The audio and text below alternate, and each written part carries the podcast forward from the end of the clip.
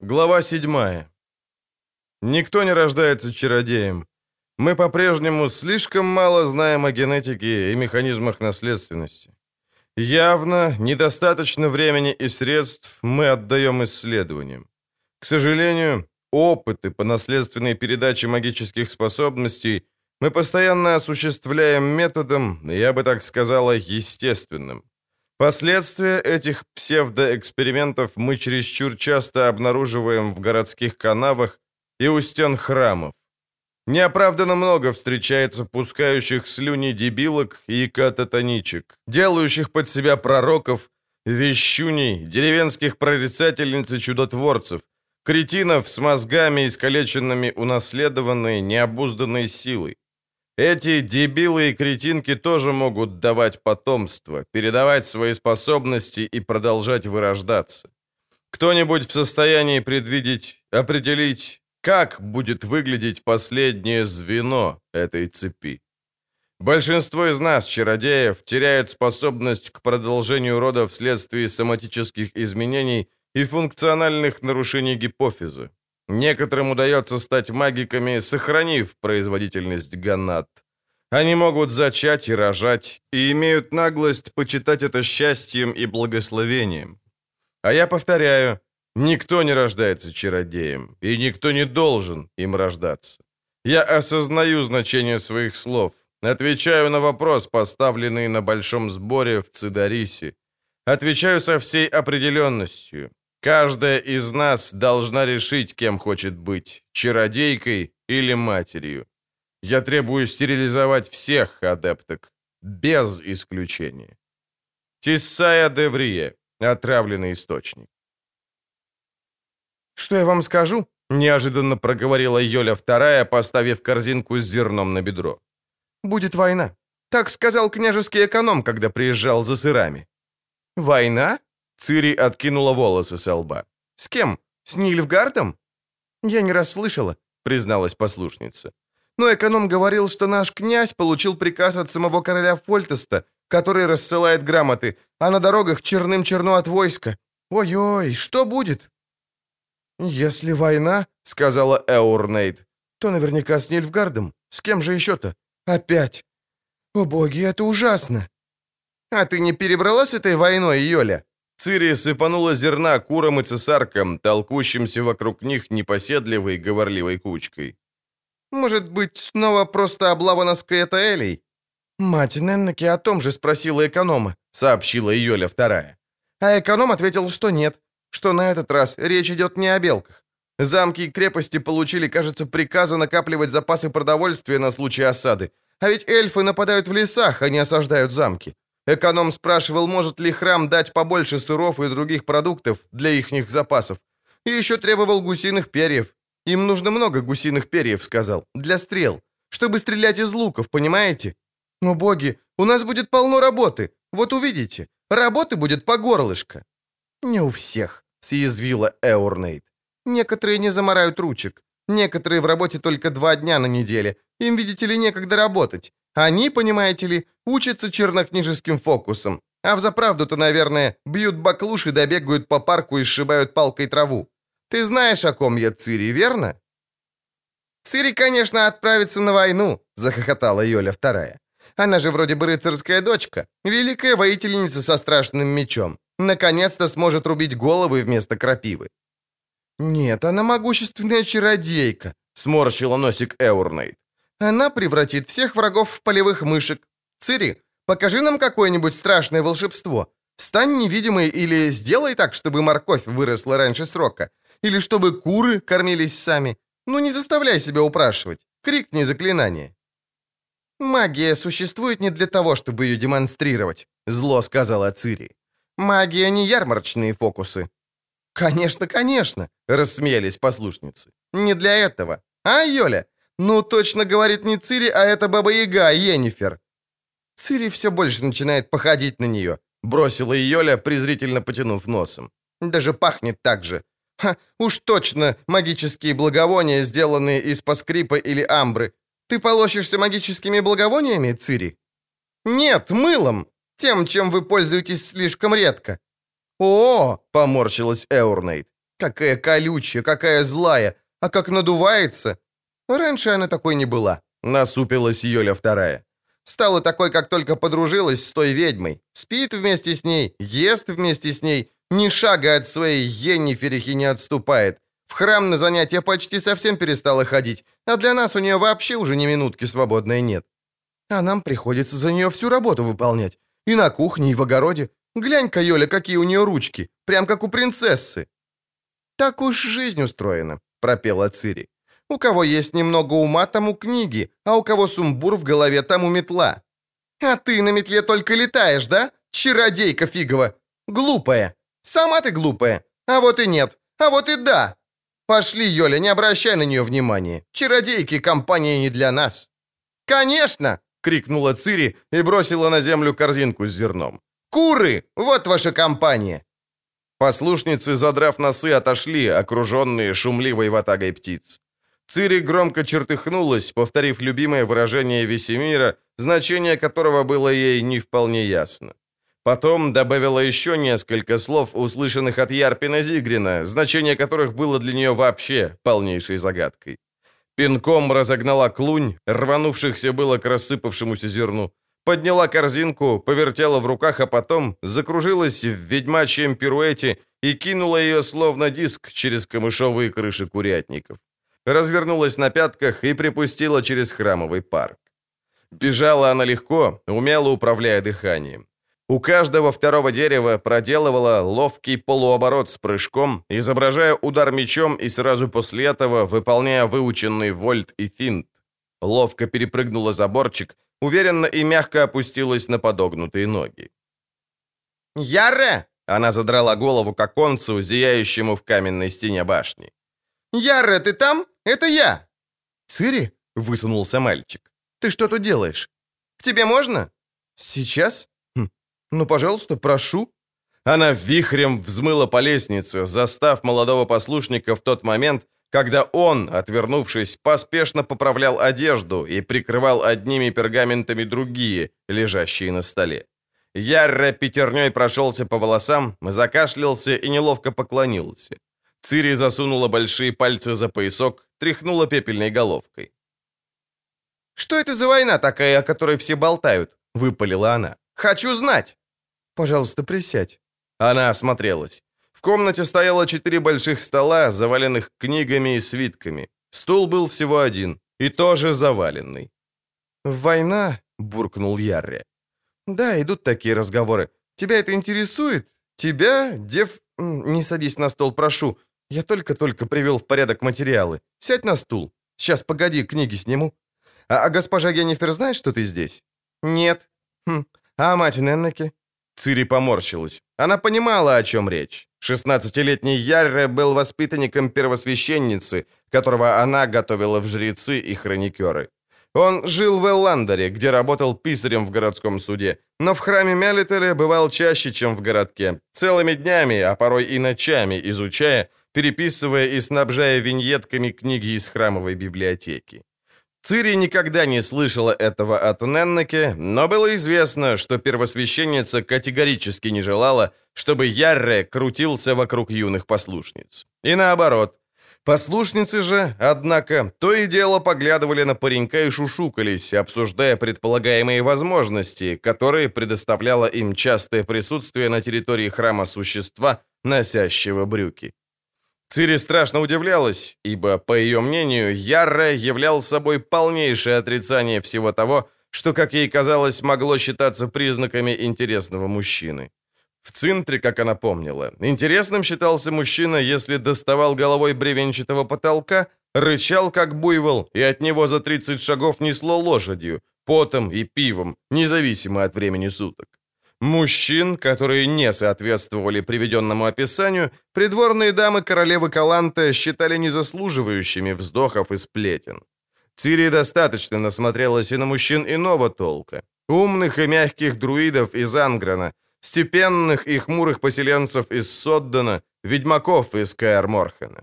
Ярре тоже был иным.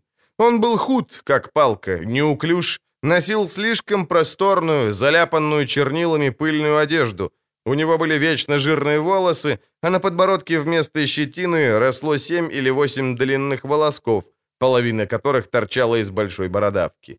Цири действительно не понимала, что ее так влечет в башню Ярре. Она любила с ним беседовать. Мальчик знал немало, от него можно было многому научиться. Но в последнее время, когда он смотрел на нее, его глаза становились какими-то рассеянными и маслянистыми. «Ну?» — нетерпеливо бросила она. «Скажешь, наконец, или нет?» «О чем говорить-то? Не будет никакой войны, все это слухи». «Ага», — фыркнула она. «Значит, князь рассылает гонцов исключительно ради забавы. Войска разгуливают по дорогам от скуки. Не крути, Яре, ты бываешь в городке и в замке, наверняка что-то знаешь». «Почему ты не спросишь госпожу Йеннифер?» «У госпожи Йеннифер в голове дела посерьезнее», — фыркнула Цири, но тут же спохватилась, мило улыбнулась и затрепыхала ресницами. «Ярре, ну, пожалуйста, скажи, ты такой умный, ты умеешь говорить так красиво и по-ученому, я могла бы слушать часами. Ну, пожалуйста, Ярре». Юноша покраснел, а глаза у него посмурнели еще больше. Цири украдкой вздохнула. Хм... Ярре потоптался на месте, неуверенно пошевелил руками, явно не зная, что с ними делать. Что я могу сказать? Верно, люди в городе болтают, их волнует то, что творится вдоль Ангри, но войны не будет, наверняка. Можешь мне поверить?» «Конечно могу», — вздохнула она. «Но хотелось бы знать, откуда такая уверенность. В совете князя, насколько мне известно, ты не заседаешь. А если вчера тебе назначили комиссом, похвались, я поздравлю». «Я изучал исторические трактаты», — покраснел Ярре. «Из них можно узнать больше, чем сидя в совете. Я читал историю войн, написанную маркизом Пеллиграммом, стратегию Дюка де Руйтера, преимущество легкой риданской кавалерии, бронебора. А в нынешней политической ситуации разбираюсь достаточно, чтобы сделать выводы по аналогии. Ты знаешь, что такое аналогия?» «Конечно», — солгала Цири, вытаскивая стебель травы из застежки ботинка. «Если историю прежних войн...» — мальчик уставился в потолок.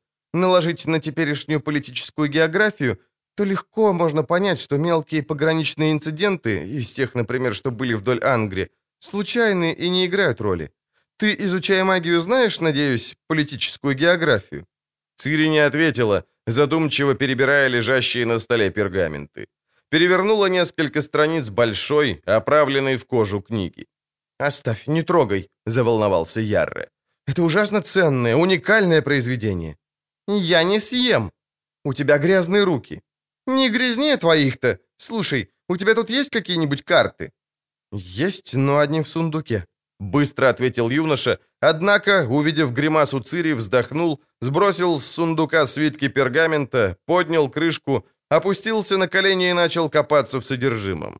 Цири, крутясь на стуле и размахивая ногами, продолжала листать книгу.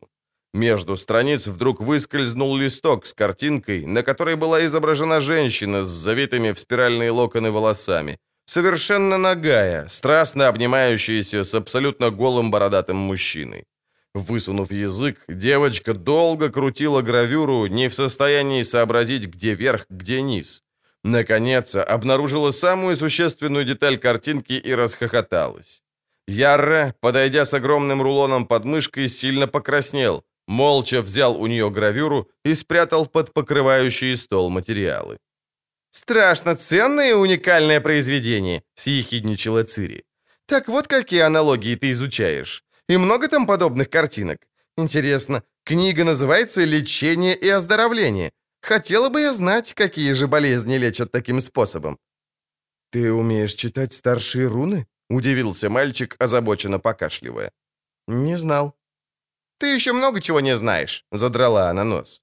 «Ты что думаешь, я тебе не какая-то послушница, которая только и умеет что кур щупать? Я чародейка. Ну, показывай свою карту». Они опустились на колени, руками и ногами придерживая на полу непослушный лист, упорно стремящийся снова свернуться в рулон. Наконец, Цири придавила один из углов ножкой стула, а Ярре прижал другой тяжелой книгой, носящей название «Жизнь и деяния великого короля Родовида». А, «Какая-то нечеткая твоя карта. Никак не могу в ней разобраться. Где мы? Где Эландер?» «Здесь», — указал он пальцем. «Тут Тимерия, здесь Вызима, столица нашего короля Фольтеста. Здесь, в долине Пантара, лежит княжество Эландер. Тут, да, вот тут наш храм. А это что за озеро? У нас тут нет никаких озер. Это не озеро, это кляксы от чернил. Ага. А здесь, здесь Цинтра, да? Угу. К югу от заречья Соддена. Вот здесь протекает река Яруга, впадающая в море как раз в Цинтре. Эта страна, не знаю, известно ли тебе, сейчас захвачена нильфгардцами. Знаю, обрезала она, сжимая кулаки. Очень даже хорошо знаю. А где сам Нильфгард? Не вижу я тут такой страны. Не уместилась на карте, что ли? Дай другую, побольше. Хм. Ярре почесал бородавку на подбородке. Таких карт у меня нет. Но я знаю, что Нильфгард где-то дальше, в южном направлении. Примерно вон там, я думаю. Так далеко? Удивилась Цири, рассматривая то место на полу, на которое он указал. Вон даже откуда заявились. А по пути завоевали другие страны.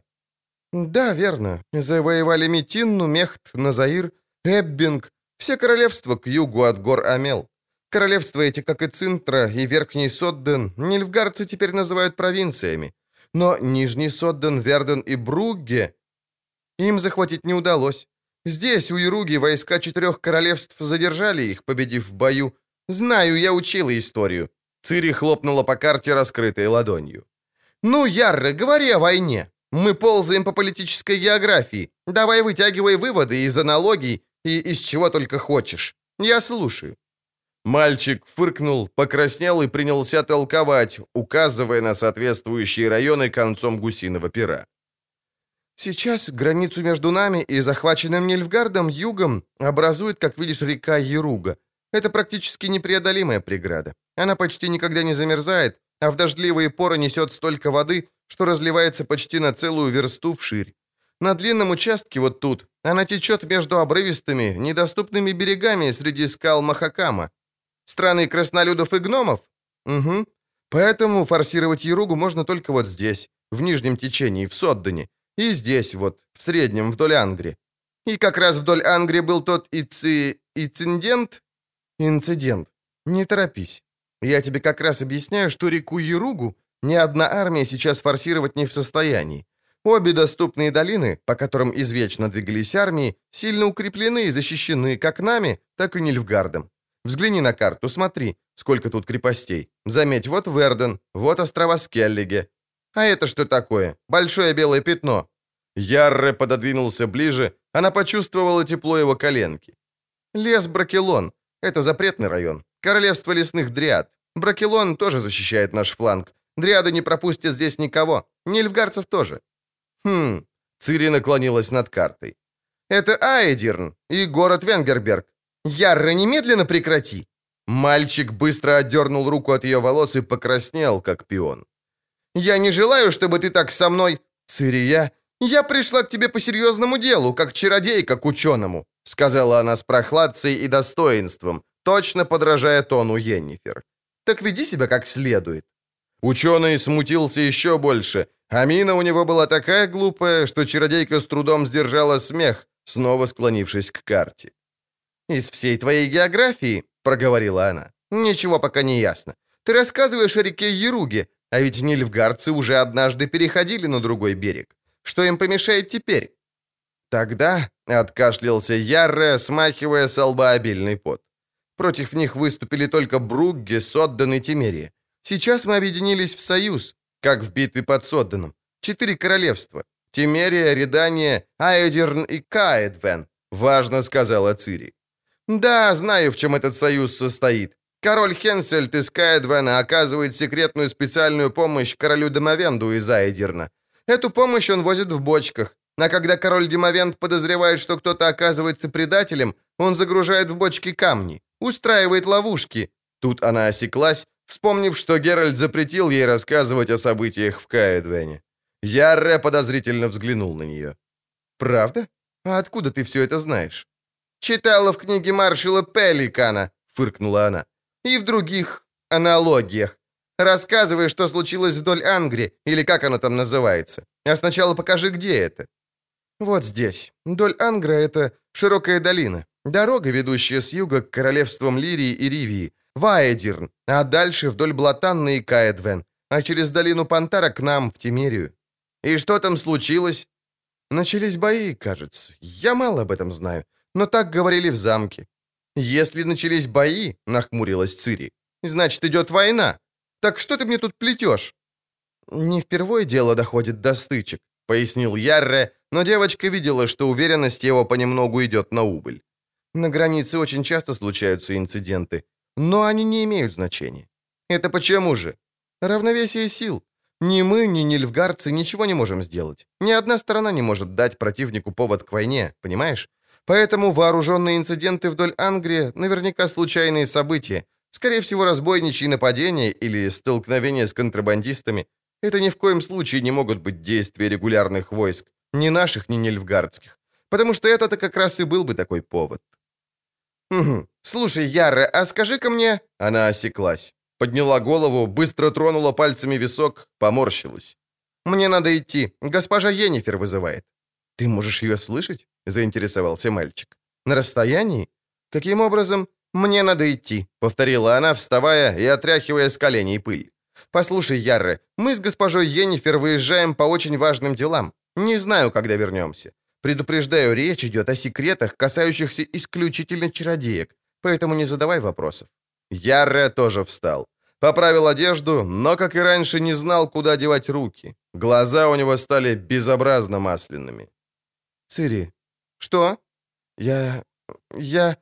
«Не знаю, о чем ты», — нетерпеливо сказала она, тараща на него свои огромные изумрудные глаза. «Ты тоже явно не знаешь. Я пошла. Бывай, Ярре». «До свидания, Цири. Счастливого пути. Я буду... буду о тебе думать». Цири вздохнула. «Я здесь, госпожа Енифер?» Цири влетела в комнату, словно снаряд, пущенный из катапульты.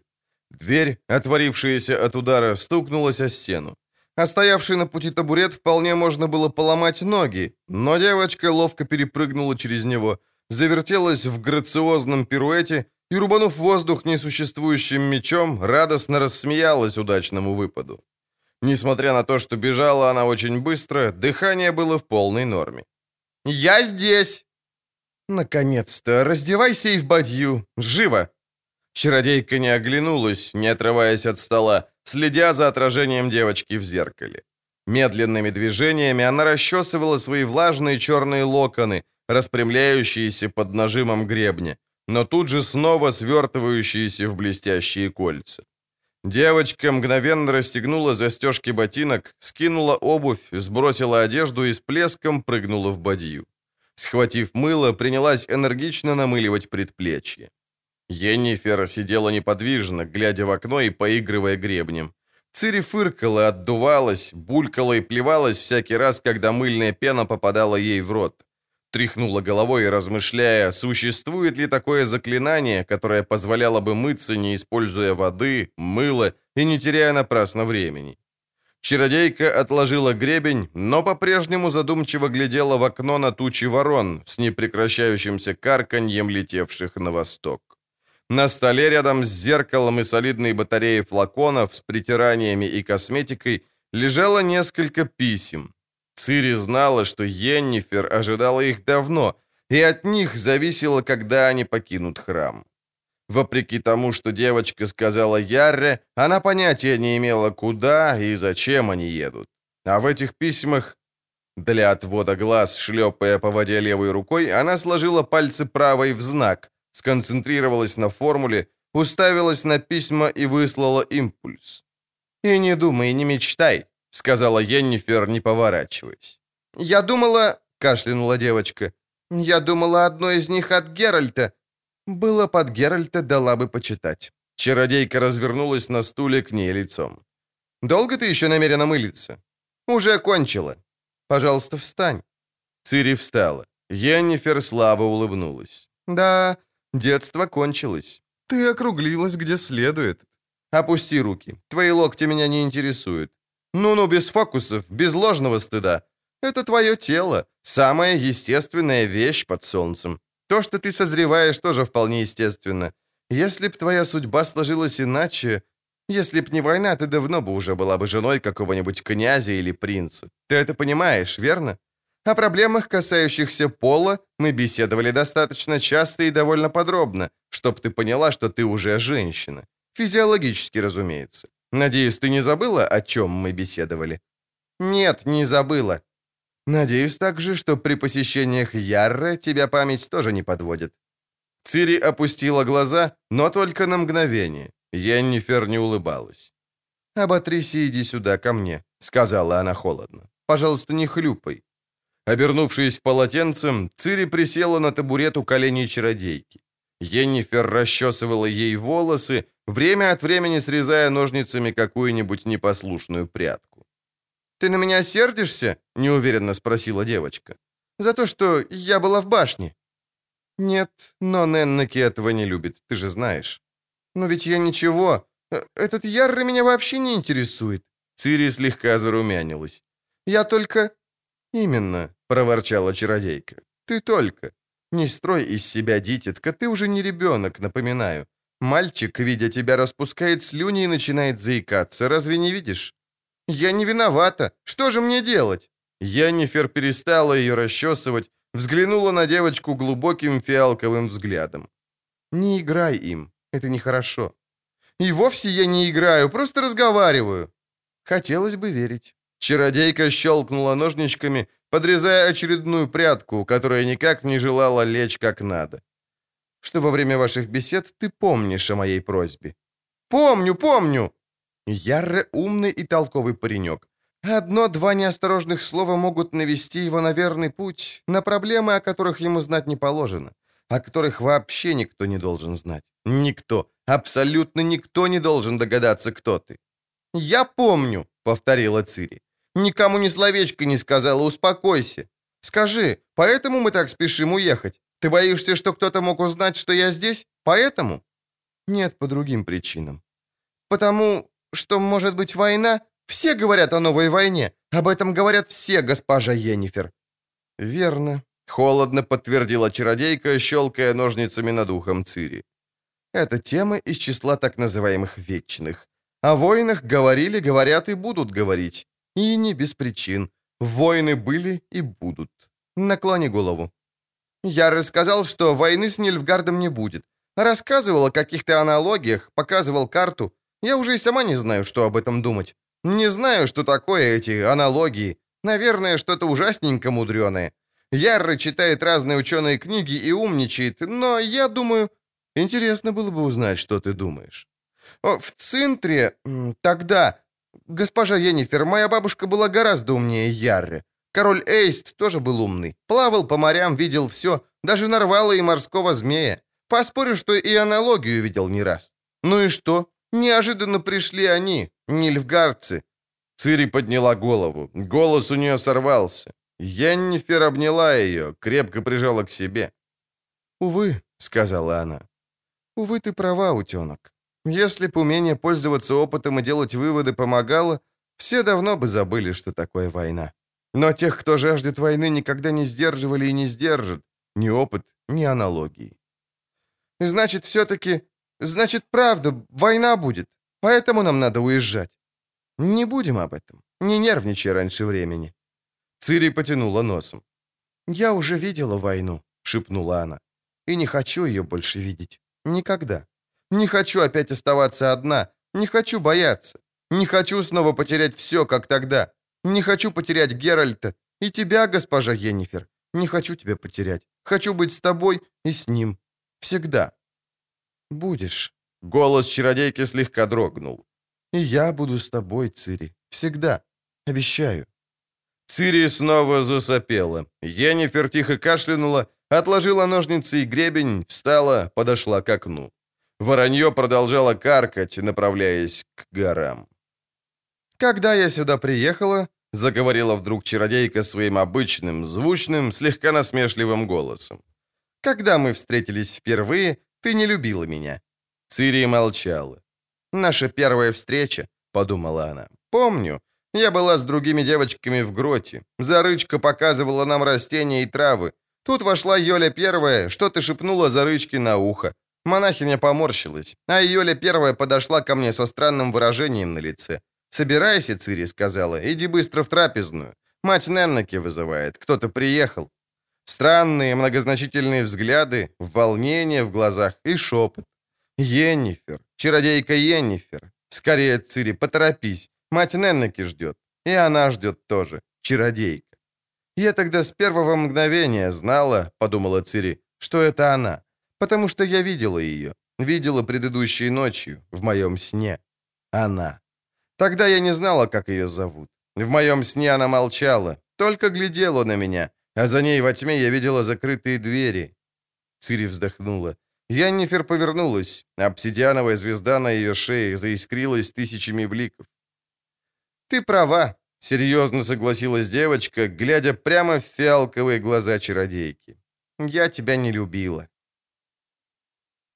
«Цири», — сказала Неннеке, — «подойди к нам. Это госпожа Яннифер из Венгерберга, магистр магии. Не бойся, госпожа Яннифер знает, кто ты. Ей можно доверять». Девочка поклонилась, сложив руки полным уважения жестом. Чародейка, шурша черным платьем, подошла, взяла ее за подбородок, достаточно бесцеремонно подняла голову, повернула влево, вправо. Цири почувствовала злость и нарастающий бунт. Она не привыкла, чтобы с ней так обращались. И в то же время ощутила укол обжигающей зависти. Йеннифер была очень красива. По сравнению с нежной, бледной и вообще-то распространенной внешностью монахинь и послушниц, которых Цири видела ежедневно, чародейка блистала светской, прямо-таки вызывающей красотой, подчеркнутой каждой деталью. Ее локоны цвета вороного крыла, каскадом не спадающие на плечи, блестели, отражая свет, почти как павлиньи перья, извивались и волновались при каждом движении. Цири вдруг устыдилась своих исцарапанных локтей, шершавых рук, поломанных ногтей, волос, сбившихся в серые сосульки.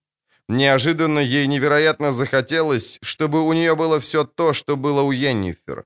Прекрасная длинная шея, а на ней прелестная черная бархатка и изумительно искрящаяся звезда.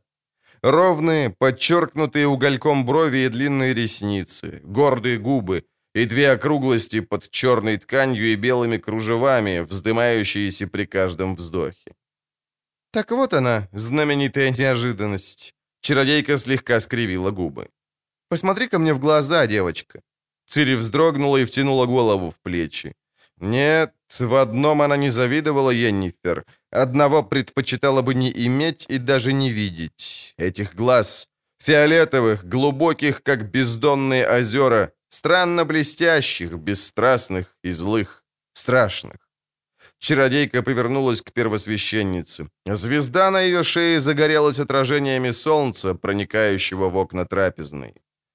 «Да, Неннеке», — сказала она, — «несомненно, достаточно взглянуть в эти зеленые глаза, чтобы понять, что в ней что-то есть. Высокий лоб, правильные дуги бровей, красиво расставленные глаза, Тонкие крылья носа, длинные пальцы, редкий цвет волос. Определенно кровь эльфов, хотя этой крови в ней немного. Прадед или прабабка — эльфы. Я угадала? Я не знаю ее родословной. Спокойно ответила первосвященница. Меня это не интересовало. «Высокая для своих лет», — продолжала чародейка, по-прежнему оценивая Цири взглядом. Девочка закипала от злости и возбуждения, боролась с непреодолимым желанием вызывающе крикнуть, взорваться, сколько есть силы в легких, затопать ногами и убежать в парк, свалив по дороге вазу со стола и хлопнув дверью так, чтобы и звездка посыпалась с потолка. «Неплохо развито». Йеннифер не спускала с нее глаз. «Она перенесла в детстве какие-нибудь заразные болезни? Вероятно, ты ее об этом тоже не спрашивала. У тебя не болело? Нет. Мигрени, обмороки, склонность к простуде, менструальные боли? Нет, только сны. Знаю. Йеннифер откинула волосы со щеки. Он писал. Из его письма следует, что в Каэр-Морхене с ней не проводили никаких экспериментов. Хотелось бы верить, что это так. Это правда. Ей давали только натуральные стимуляторы. «Стимуляторы никогда не бывают натуральными», — повысила голос чародейка. «Никогда! Именно стимуляторы и могли усилить у нее проявление. Хальяра не думала, что он мог быть настолько безответственным. Успокойся». Неннеке взглянула на Йеннифер холодно и как-то на удивление неуважительно. «Я сказала, это были натуральные, совершенно безвредные снадобья. «Прости, дорогая, но в этом я разбираюсь лучше тебя. Конечно, для тебя существует только один единственный авторитет — ты сама, но в данном случае я вынуждена тебя разочаровать. И давай больше к этому не возвращаться». «Как хочешь». И поджала губы. «Ну пошли, девочка. Времени у нас не так много. Грешно растрачивать его впустую». Цири с трудом сдержала дрожь в руках, сглотнула, вопросительно взглянула на Неннеке. У первосвященницы было серьезное и вроде бы опечаленное лицо, а улыбка, которой она ответила на немой вопрос, была очень искусственной. «Сейчас ты пойдешь с госпожой Йеннифер», — сказала она. «Некоторое время госпожа Йеннифер будет тобой руководить». Цири, стиснув зубы, опустила голову. «Ты наверняка удивлена», — продолжала Неннеки, «что тебя вдруг берет под свою опеку магистр магии. Но ты умная девочка, Цири, догадываешься, в чем причина. Ты унаследовала от предков некоторые свойства. Знаешь, о чем я.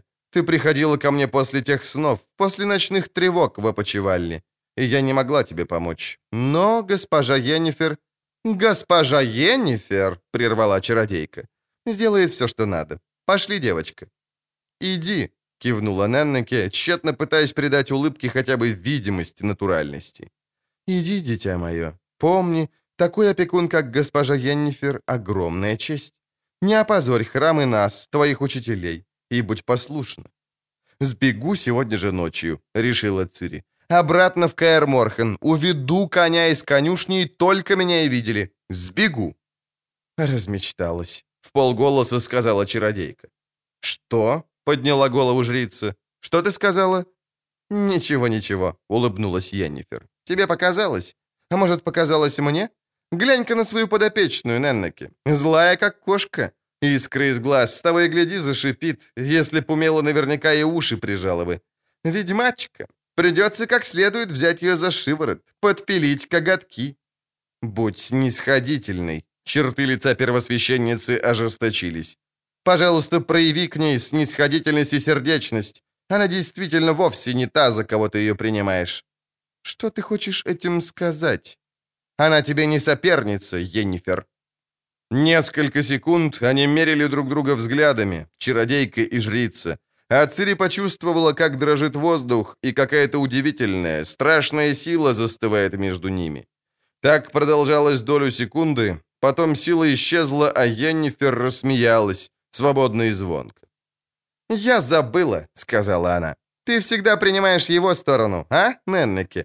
Всегда полна забот о нем, как мать, которой у него никогда не было». «А ты всегда против него», — зло усмехнулась жрица как всегда, одаряешь его сильным чувством и изо всех сил стараешься не называть этих чувств, не называть их настоящим именем. Цири снова почувствовала нарастающую где-то внизу живота ярость, пульсирующее в висках упрямство и бунт. Вспомнила, сколько раз и при каких обстоятельствах она слышала это имя — Йеннифер. Имя, которое пробуждало беспокойство, имя, которое было символом какой-то грозной тайны. Она догадывалась, что это за тайна. «Разговаривают при мне открыто, не смущаясь», — подумала она, чувствуя, как руки снова начинают дрожать от злости. «Совершенно со мной не считаются, вообще не обращают на меня внимания, словно я ребенок. Разговаривают о Геральте при мне, в моем присутствии, а ведь этого делать нельзя, потому что я... я... кто я?» «А ты, Неннеке», — возразила чародейка как всегда, любишь анализировать чужие чувства и, словно этого мало, еще и интерпретировать по собственному усмотрению. И сую нос в чужие дела. Я не хотела этого сказать. Йеннифер тряхнула черными локонами, а локоны сверкнули и свернулись змеями. «Благодарю, что ты сделала это за меня. А теперь давай сменим тему, потому что глупее этой не сыскать. Даже стыдно перед нашей юной послушницей. Что же касается снисходительности, о которой ты меня просишь, я буду снисходительной. Вот с сердечностью могут возникнуть сложности, ведь все полагают, что у меня такого органа нет. Ну да ладно, как-нибудь управимся. Верно? Неожиданность. Она улыбнулась Цири, а Цири, наперекор себе, наперекор злости и раздражению, вынуждена была ответить улыбкой. Потому что улыбка чародейки оказалась неожиданно милой, доброжелательной и сердечной и очень красивый. Цири выслушала речь Йеннифер, демонстративно отвернувшись спиной и прикидываясь, будто все ее внимание поглощает шмель, гудящий в цветке одной из растущих у стены храма Мальв. «Никто меня об этом не спрашивал», — буркнула она. «О чем не спрашивал?» Цири развернулась в полупируэте, зло ударило кулаком по Мальве. Шмель улетел с раздраженным гудением. «Никто меня не спрашивал, хочу ли я, чтобы ты меня учила. Йеннифер подбоченилась, сверкнула глазами и прошипела. «Какое совпадение! Представь себе, меня тоже никто не спрашивал, хочу ли я тебя учить. Впрочем, желание тут ни при чем. Я не беру в ученики кого попало, а ты, вопреки всему, еще можешь оказаться именно кем попало. Меня попросили проверить, что ты такое, посмотреть, что в тебе сидит и как с тобой обстоят дела. А я, хоть и без особого желания, согласилась. «Но я-то еще не согласилась!» Чародейка подняла руку, шевельнула пальцами. Цири почувствовала, как заколотилось в висках, а в ушах зашумело, как бывает, когда заглатываешь слюну, но гораздо сильнее. Почувствовала сонливость и обессиливающую слабость, утомление, из-за которого не имеет шея, становятся ватными ноги.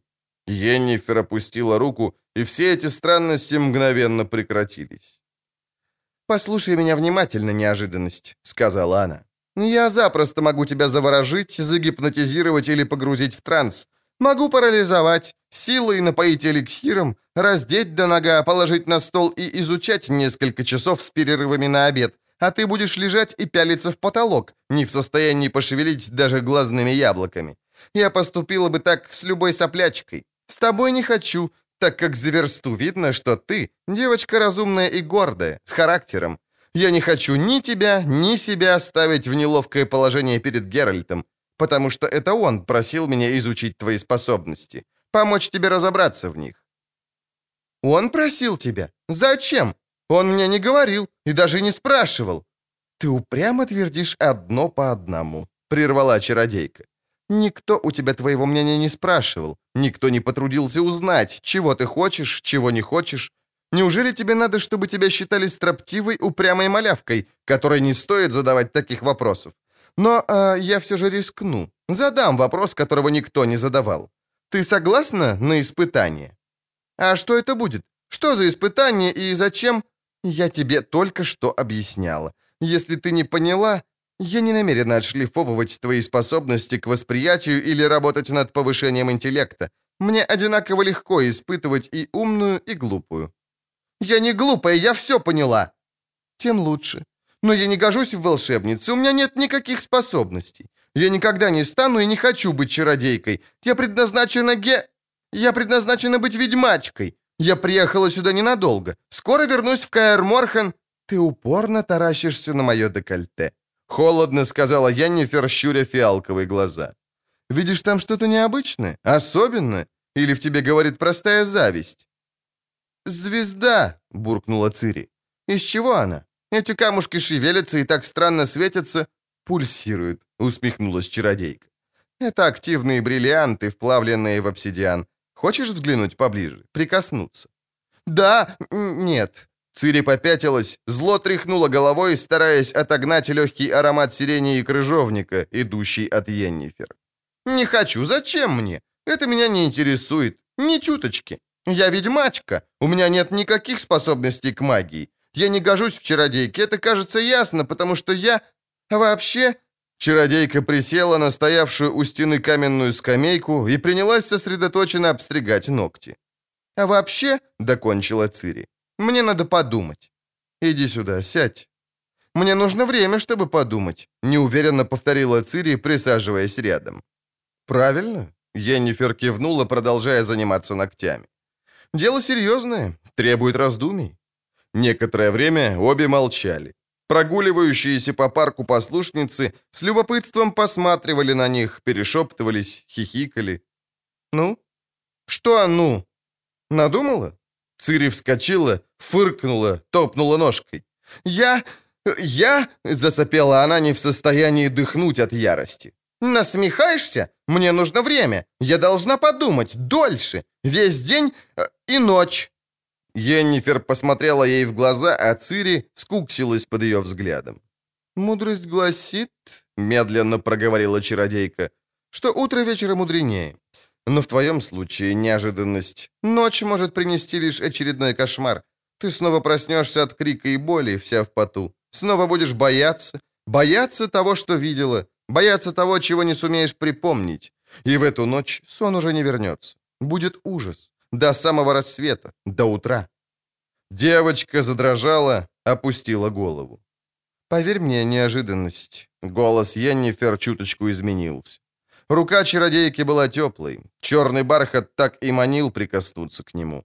Аромат сирени и крыжовника приятно щекотал ноздри. Объятие успокаивало и заставляло расслабиться. Смягчало возбуждение, приглушало злобу и бунт. Ты поддашься испытаниям неожиданности. «Поддамся», — ответила Цири, понимая, что отвечать не было нужды, потому что это вовсе не было вопросом. «Я уже ничегошеньки не понимаю», — сказала Цири. «То ты говоришь, что у меня есть способности, потому что я вижу эти сны, то собираешься устраивать опыты и проверки. Как же так? Есть у меня способности или нет?» На этот вопрос ответит испытание. «Испытание, испытание», — скривилась Цири. «Нет у меня никаких способностей, говорю тебе. Если были я, надо думать, знала бы. Разве не так? Но, а, а если, ну, совсем случайно такие способности есть, то что?» Существует две возможности. Равнодушно проговорила чародейка, раскрывая окно. Их потребуется либо погасить, либо научить тебя управлять ими. Если ты обладаешь способностями и захочешь научиться, я попробую дать тебе немного элементарных знаний о магии. Что значит элементарных? Основных. Они были одни в большой, расположенной рядом с библиотекой комнате, которую Неннаке выделила чародейке в боковом нежилом крыле здания. Цири знала, что эту комнату обычно занимают гости. Знала, что Геральт, навещая храм, всякий раз жил именно здесь. «Ты захочешь меня учить?» Цири присела на кровати, провела рукой по бархатному покрывалу. «Забрать отсюда, да? Никуда я с тобой не поеду». «Значит, уеду одна», — холодно сказала Йеннифер, развязывая ремни вьюков. И ручаюсь, скучать не буду. Я ведь говорила, учить тебя стану только в том случае, если ты сама того захочешь. И могу делать это здесь, на месте. И долго ты собираешься меня э, учить? Покуда будешь хотеть. Чародейка наклонилась, раскрыла шкафчик, вытащила оттуда старую кожаную сумку, ремень, два отороченных мехом ботинка и глиняную в ивовой оплетке бутыль. Цири услышала, как она чертыхается под нос, одновременно усмехаясь, увидела, как снова убирает находки в шкафчик и догадалась, кому они принадлежали, кто их там оставил. «Что значит, покуда буду хотеть?» — спросила Цири. «Если мне наскучит или не понравится твоя наука, тогда покончим с учебой. Достаточно, чтобы ты сказала или показала». «Показала? Как?» Если мы решимся на обучение, я потребую от тебя абсолютного послушания. Повторяю, абсолютного. Поэтому, если тебе учеба опостылит, достаточно будет проявить непослушание. Тогда обучение незамедлительно прекратится. Ясно?» Цири кивнула, глянула на чародейку зеленым глазом. «Во-вторых», — продолжала Йеннифер, распаковывая баулы, «я потребую абсолютной искренности, ты не должна от меня ничего скрывать. Ничего. Если же почувствуешь, что с тебя довольно, достаточно солгать, притвориться или замкнуться в себе. Если я о чем-то спрошу, а ты не ответишь искренне, это также будет означать немедленное окончание учебы. Ты меня поняла?» «А, «Да», — проворчала Цири. «Но эта искренность, она а, обязательно для обеих. Я смогу задавать вопросы тебе?» Яннифер глянула на нее, и ее губы сложились в странную гримасу. «Конечно», — немного помолчав, ответила она. «Само собой, разумеется. На этом будет основываться учеба и опека. Искренность обязательно для обеих. Можешь спрашивать в любой момент, я отвечу. Честно. На любой вопрос? На любой. С этой минуты? С этой минуты. А что между тобой и Геральтом, госпожа Йеннифер? Цири чуть не потеряла сознание от собственной наглости, похолодела от тишины, наступившей после ее вопроса. «Грусть», — ответила чародейка серьезно. «Тоска, обида, сожаление, надежда и страх. Да, похоже, я ничего не упустила. Ну, теперь уж можно приступать к испытаниям, маленькая зеленоглазая змейка. Проверим, годишься ли ты. Хотя после твоего вопроса я бы очень удивилась, если показалось, что нет. Пошли, утенок. «Почему ты меня так называешь?» — нахохлилась Цири. Йеннифер усмехнулась уголками губ. «Есть такая сказочка о гадком утенке. Я обещала тебе быть откровенной». Цири выпрямилась, возбужденная, нетерпеливо завертелась на стуле, жестком и натирающем попку после многих часов сидения. «Ничего из этого не получится!» — проворчала она, вытирая о стол испачканные угольком пальцы. «Ну ничего же, ничего у меня не выходит! Не кажусь я волшебнице. Я знала с самого начала, но ты не хотела меня слушать. Вообще не обращала внимания». Йеннифер подняла брови. «Не хотела слушать, говоришь?» «Интересно. Обычно я обращаю внимание на каждое произнесенное в моем присутствии слово и запоминаю его. Условие одно. В этом слове должна быть хоть крупица смысла». «Все ехидничаешь», — Цири скрипнула зубами. «А я просто хотела сказать, ну, об этих способностях. Понимаешь, там, в Каэрморхене, в горах, я не умела делать ни одного ведьмачьего знака. Ни единого. Знаю. Знаешь? Знаю, но это ни о чем не говорит. То есть, но... Но, но это же еще не все. Ну-ну. Я не гожусь. Ты что, не понимаешь? Я слишком молодая. Я была моложе, когда начинала. Но, наверное, не была... О чем это ты, девочка? Перестань заикаться. Хотя бы одну полную фразу сказать можешь? Прошу тебя. Очень. А потому что...» Цири опустила голову, покраснела. «Потому что Йоля, Мирра, Эурнейт и Катье, когда мы обедали, смеялись надо мной и сказали, что чары ко мне не пристают, и я не научусь никакой магии, потому что... потому что я девица, то есть это значит...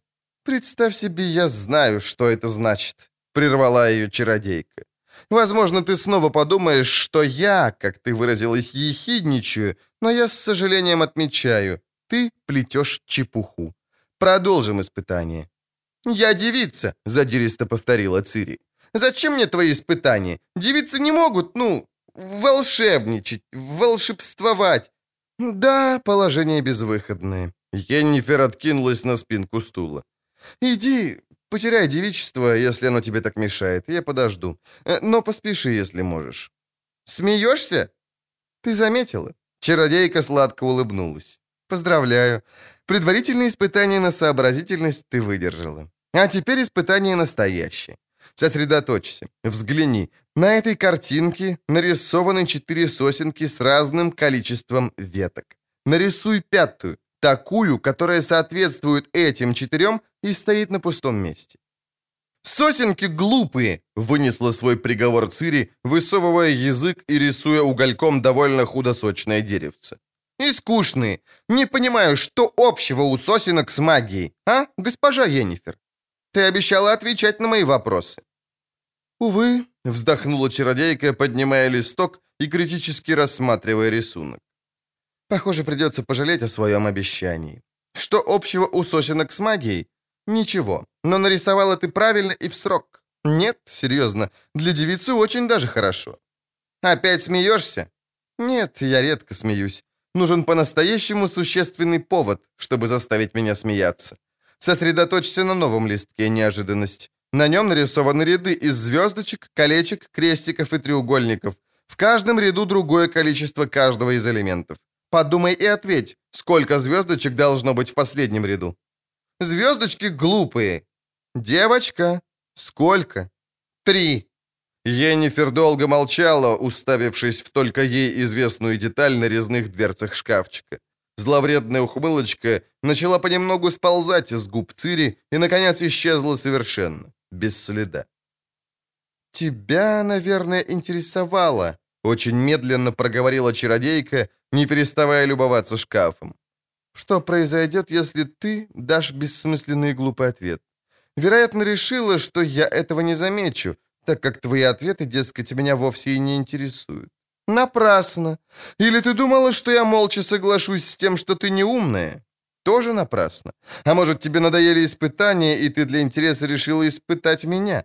Считаешь, удалось? Как бы там ни было, это испытание окончено. Отдай листок. «Прости, госпожа Йеннифер». Девочка опустила голову.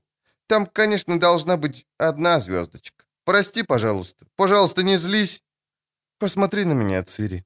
Цири удивленно подняла глаза. Чародейка впервые назвала ее по имени. «Цири», — сказала Йеннифер, — «запомни, я, вопреки всему, злюсь так же редко, как и смеюсь. Ты меня не разозлила, но, извинившись, доказала, что я в тебе не ошиблась. А теперь возьми следующий листок. Видишь на нем пять домиков? Нарисуй шестой. Опять? Но я действительно не понимаю, зачем? Шестой домик. Голос чародейки опасно изменился, а глаза полыхнули фиолетовым огнем. Здесь, на пустом месте. Не заставляй меня повторять, прошу тебя. После яблочек, сосенок, звездочек, рыбок и домиков пришла очередь лабиринтов, из которых следовало как можно скорее выбраться. Волнообразных линий, клякс, напоминающих раздавленных тараканов, других странных изображений и мозаик, от которых глаза начинало косить, а голова кружиться. Потом был блестящий шарик на шнурке, в который надлежало долго всматриваться. Всматриваться было нудно до тошноты, при этом Цири постоянно засыпала. Йеннифер, на удивление, это вовсе не расстраивало, хоть несколькими днями раньше она громко накричала на девочку за попытку подремать над одной из таракановых клякс. От сидения над тестами у Цири разболелась шея и спина, и болели они с каждым днем все сильнее. Она затасковала по движению и свежему воздуху, и, выполняя договор об обязательной искренности, сразу же сказала об этом Йеннифер. Чародейка восприняла ее слова так, словно давно их ожидала.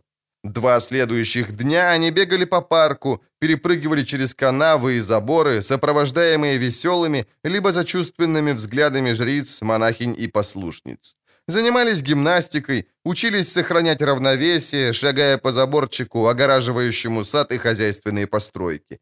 В отличие от тренировок в Каэр-Морхене, занятия с Йеннифер всегда сопровождались теорией. Чародейка учила Цири правильному дыханию, управляя движениями груди и диафрагмы сильными нажатиями руки.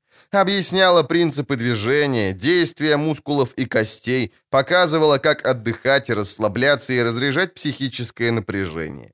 Во время одной из таких разрядок, растянувшись на траве и уставившись в небо, Цири задала давно занимавший ее вопрос. «Госпожа Йеннифер, когда мы, наконец, покончим с испытаниями?» Они тебе так надоели?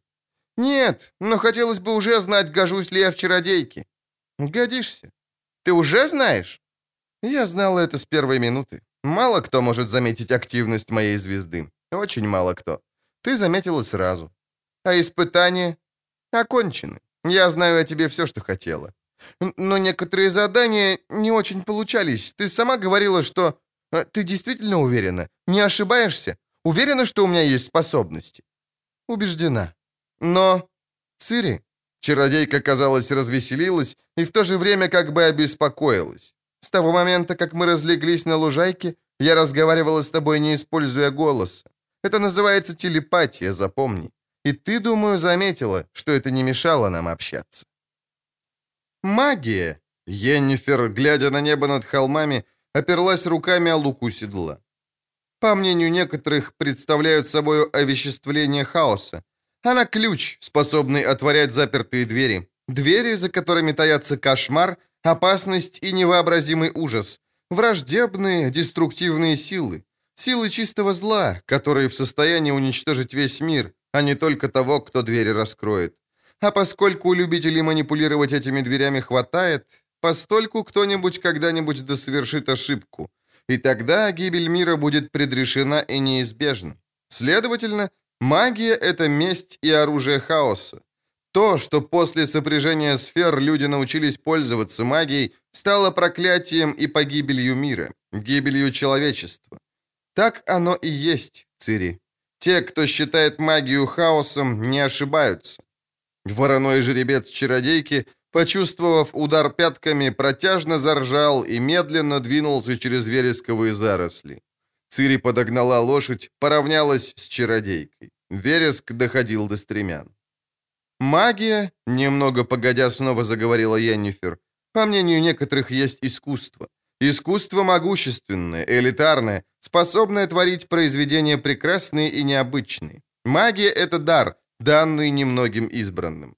Те, кто лишен дара, могут лишь с изумлением и завистью взирать на результаты работы творцов, восхищаться созданными произведениями, одновременно чувствуя, что без этих произведений и этого таланта мир был бы беднее.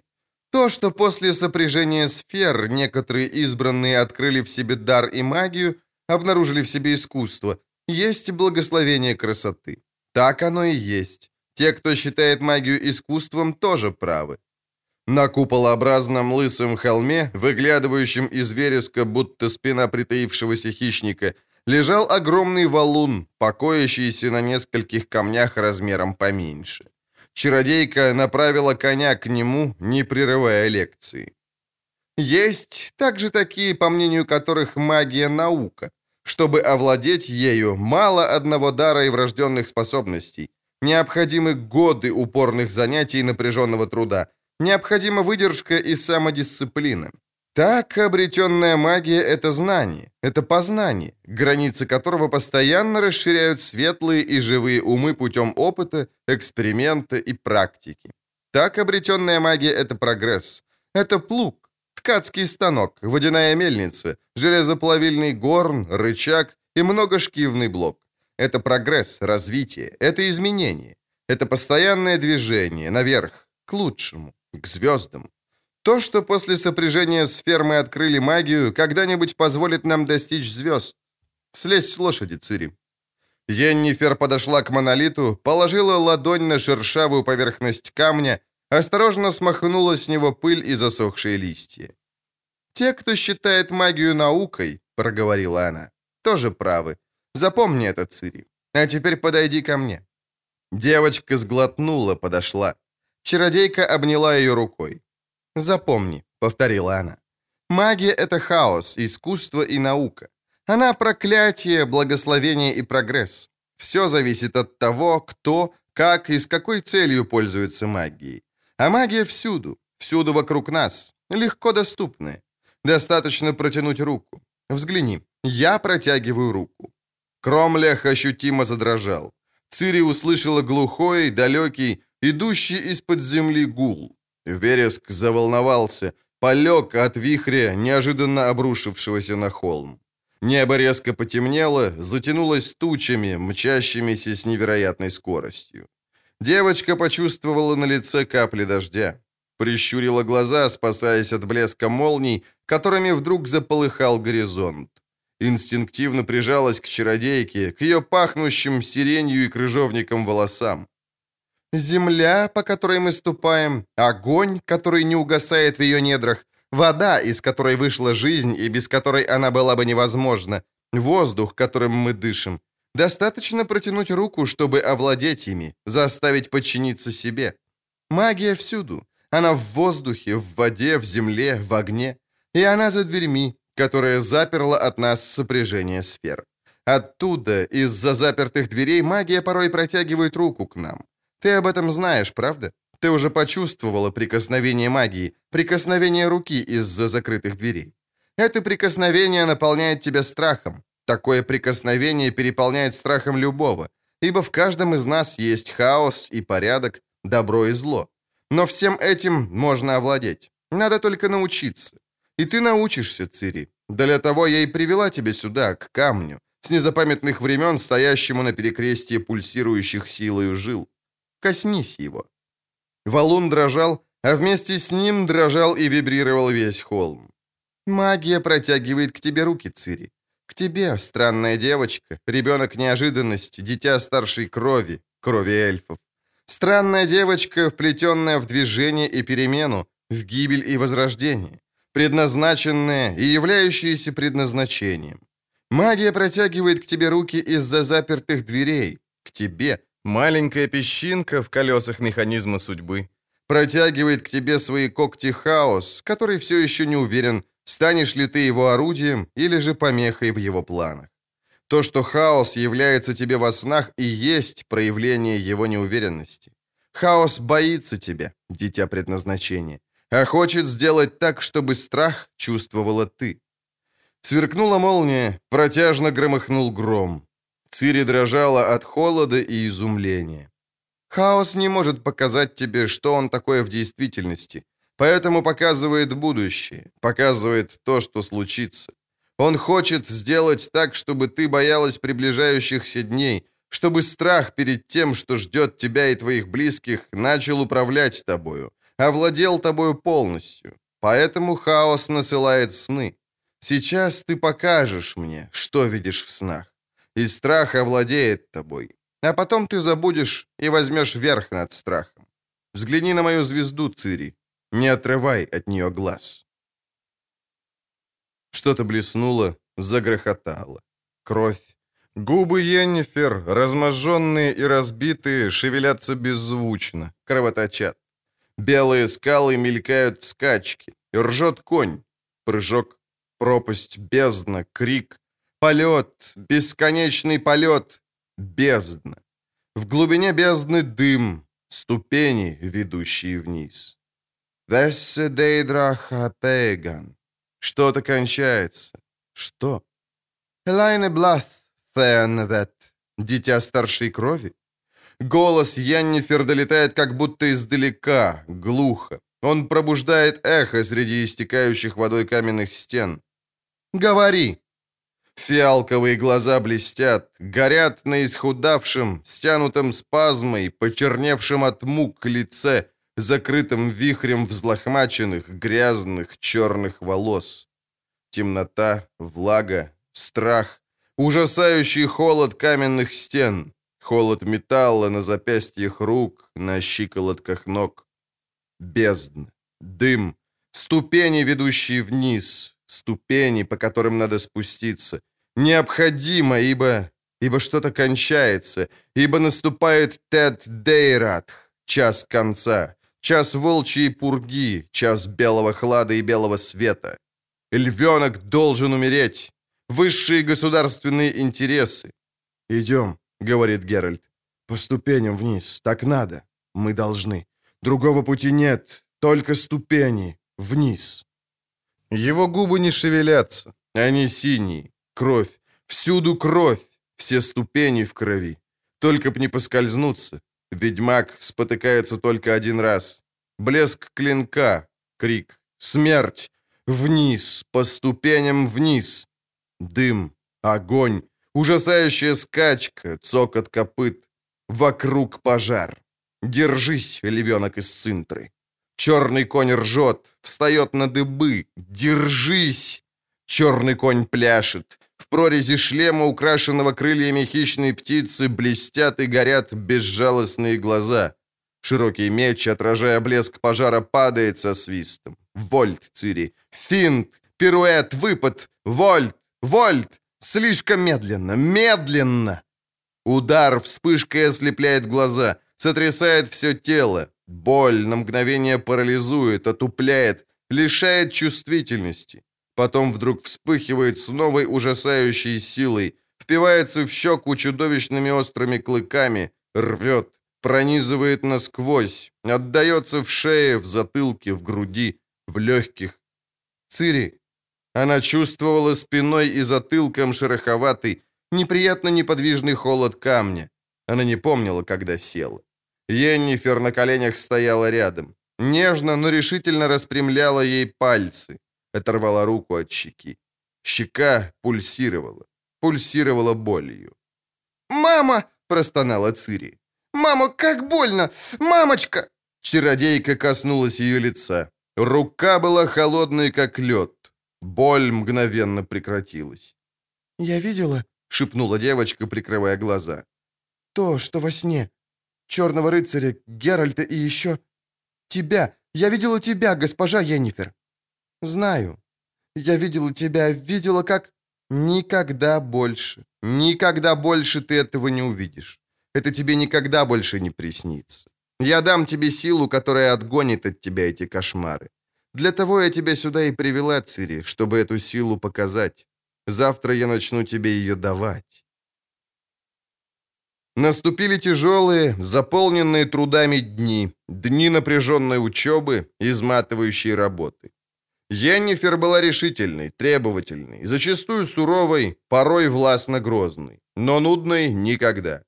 Если раньше Цири еле сдерживалась, чтобы не заснуть в храмовой школе, а случалось это иногда и во время урока под убаюкивающий монотонный голос Неннеки, Йоли Первой, Зарычки или других учительниц-жриц, то с Йеннифер это было невозможно. И не только из-за тембра голоса чародейки, и не потому, что говорила она краткими, резко подчеркнутыми фразами. Гораздо важнее было содержание занятий. Учение о магии. Учение увлекающего, возбуждающего, поглощающего целиком. Большую часть дня Цири проводила с Йеннифер. В спальню возвращалась поздней ночью, колодой валилась на постель, мгновенно засыпала. Послушницы жаловались, что она страшно храпит, пытались ее будить. Впустую. Цири спала крепко, без сновидений. «О, боги!» — беспомощно вздохнула Йеннифер, обеими руками растрепала черные локоны, опустила голову. «Это же так просто! Если ты не сумеешь овладеть этим движением, что же тогда делать с более сложными?» Цири отвернулась, проворчала что-то, фыркнула, растерла занемевшую руку. Чародейка снова вздохнула. Ну, взгляни еще раз на гравюру. Заметь, как должны быть расставлены пальцы. Обрати внимание на поясняющие стрелки и положение рук, определяющих жест, который следует выполнить. Я пялилась на нее уже тысячу раз. Руны я понимаю. Ворд, Кайлме, Вайс, Велоэ. От себя, медленно, вниз быстро, руку. О, так! А мизинец? Его невозможно так держать, если одновременно не согнуть безымянный палец. Дай сюда руку. Ой! Тише. Неннеке снова примчится. Подумает, что я с тебя живьем кожу сдираю или в масле варю. Не меняй положение пальцев. А теперь сделай жест. Оборот, оборот запястьем. Хорошо. Теперь тряхни ладонью. Расслабь пальцы. И повтори. Ну нет. Знаешь, что ты сделала? Если б таким макаром бросила настоящее заклинание, то не меньше месяца нянчила бы руку в лупках. У тебя что, руки деревянные? Мои руки привыкли к мечу. В этом все дело.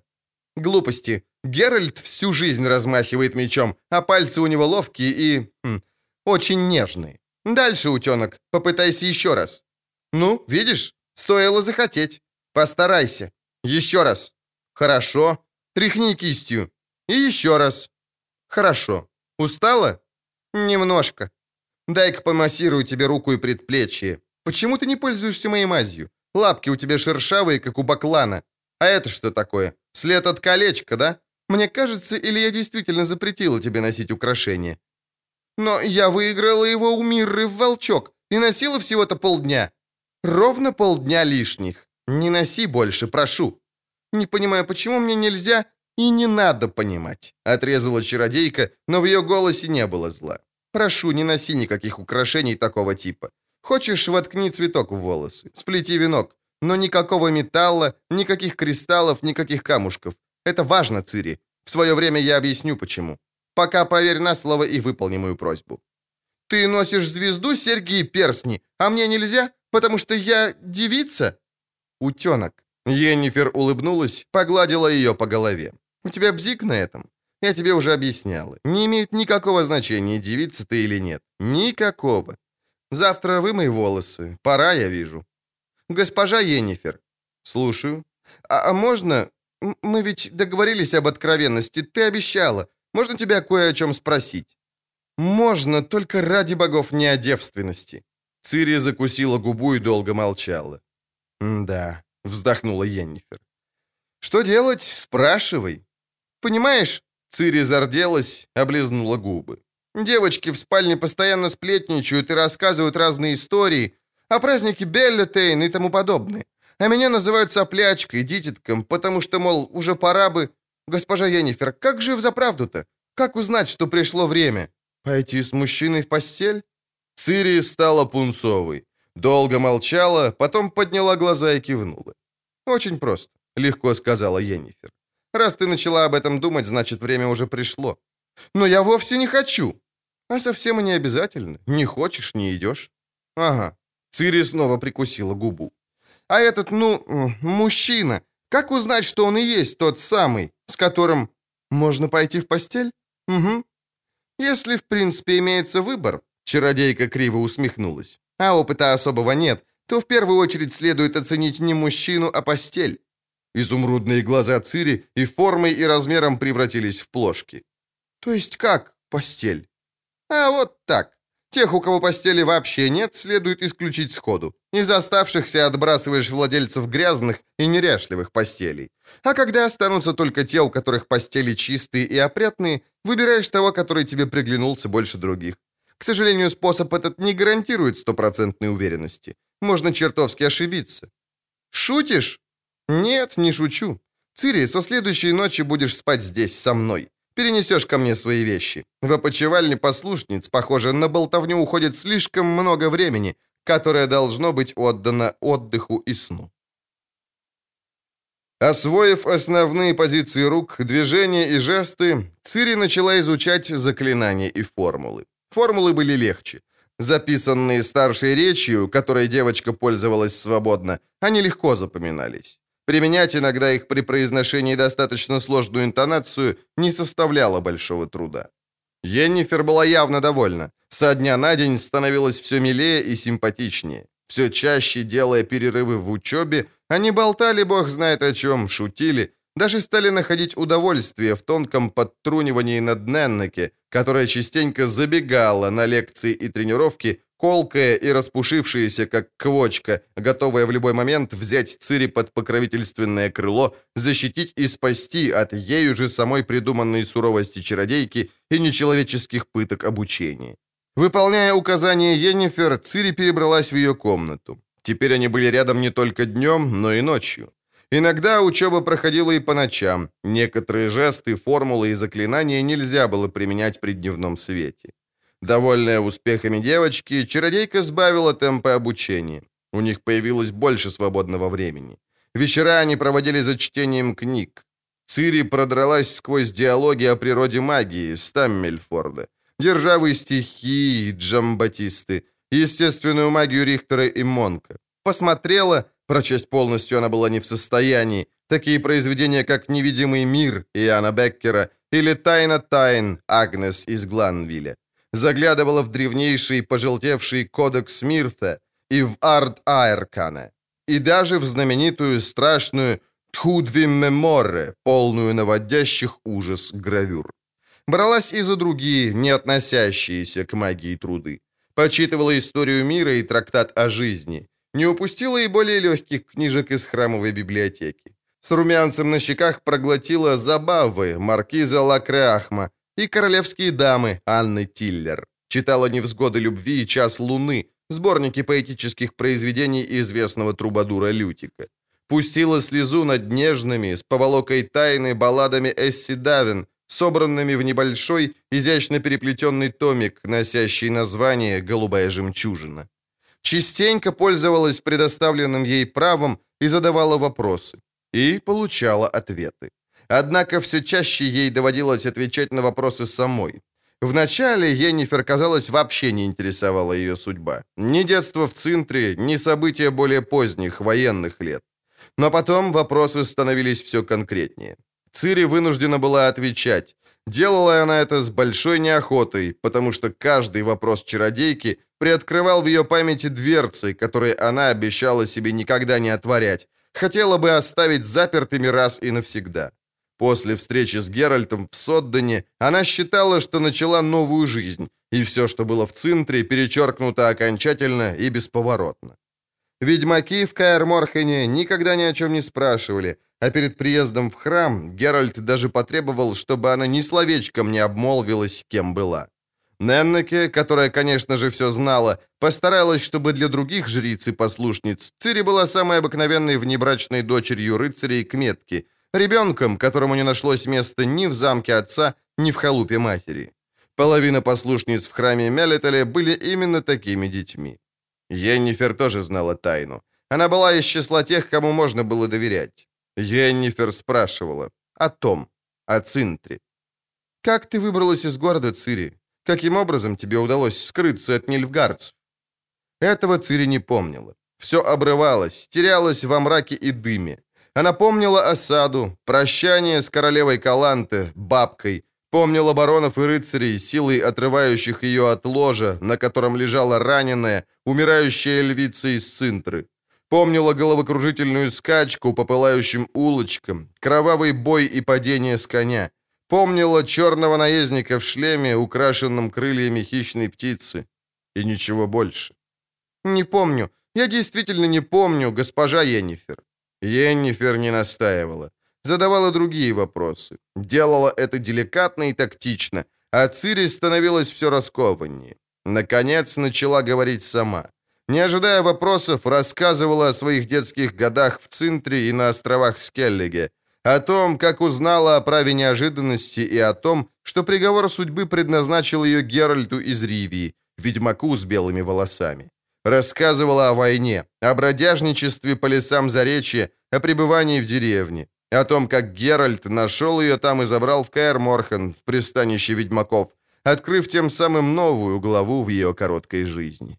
Однажды вечером она по собственному подчину, без всяких вопросов, свободно, весело и здорово приукрашивая, рассказала чародейке о своей первой встрече с ведьмаком в лесу Брокелон, среди дриад, которые похитили ее и хотели силой задержать, переделать в одну из своих.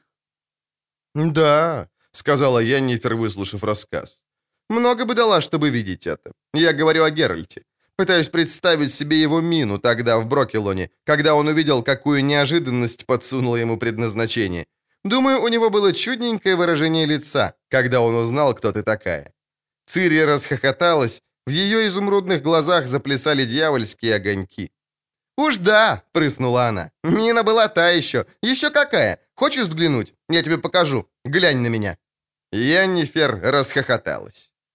Этот смех, — подумала Цири, глядя на летящие на восток тучи черных птиц. Этот смех по-настоящему сблизил нас, ее и меня. Мы поняли, и она, и я, что можем вместе смеяться, говорить о нем, о Геральте. Мы вдруг стали близки друг к другу, хотя я прекрасно знаю, что Геральт одновременно связывает нас и разделяет, и что так будет всегда. Нас связал этот общий смех. И то, что случилось двумя днями позже, в лесу на холме. Тогда она показала мне, как отыскивать.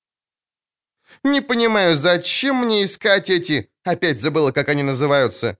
Интерсекции, подсказала Яннифер, выбирая репьи, вцепившиеся в рукав, пока они продирались сквозь заросли.